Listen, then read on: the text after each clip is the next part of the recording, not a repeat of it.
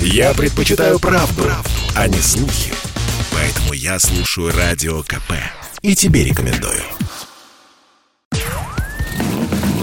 Под капотом. Лайфхаки от компании «Супротек». С вами Кирилл Манжула. Здравия желаю.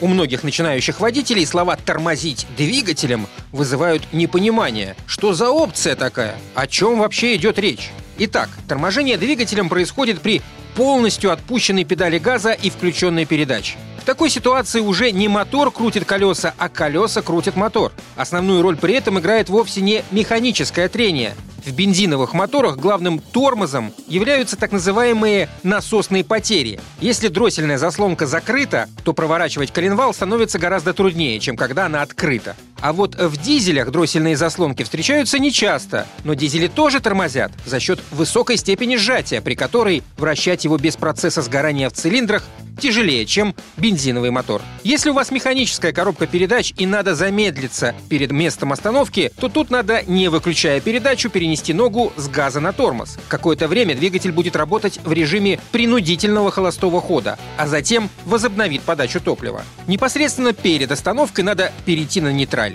Если вы двигаетесь на затяжных спусках в горных условиях, когда тормоза могут перегреться, тут следует включить такую передачу, чтобы при отпущенной педали газа автомобиль за счет торможения двигателем не разгонялся быстрее безопасной скорости. На очень крутых спусках это может быть вторая, а иногда и первая. И ситуация третья, катастрофическая. Рабочие тормоза отказали. В этом случае для остановки необходимо последовательное переключение передач в сторону более низких.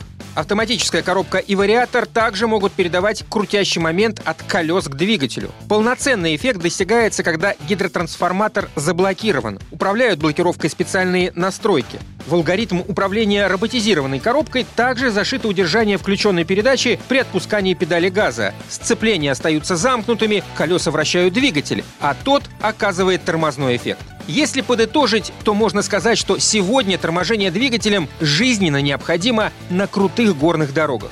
В остальных случаях современные автомобили благодаря новейшим ассистентам тормозят уверенно и стабильно даже на скользких дорогах.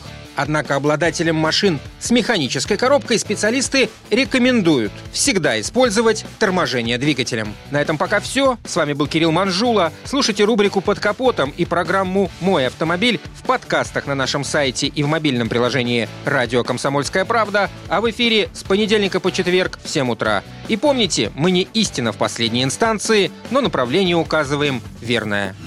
Спонсор программы ООО «НПТК Супротек». Под капотом. Лайфхаки от компании «Супротек».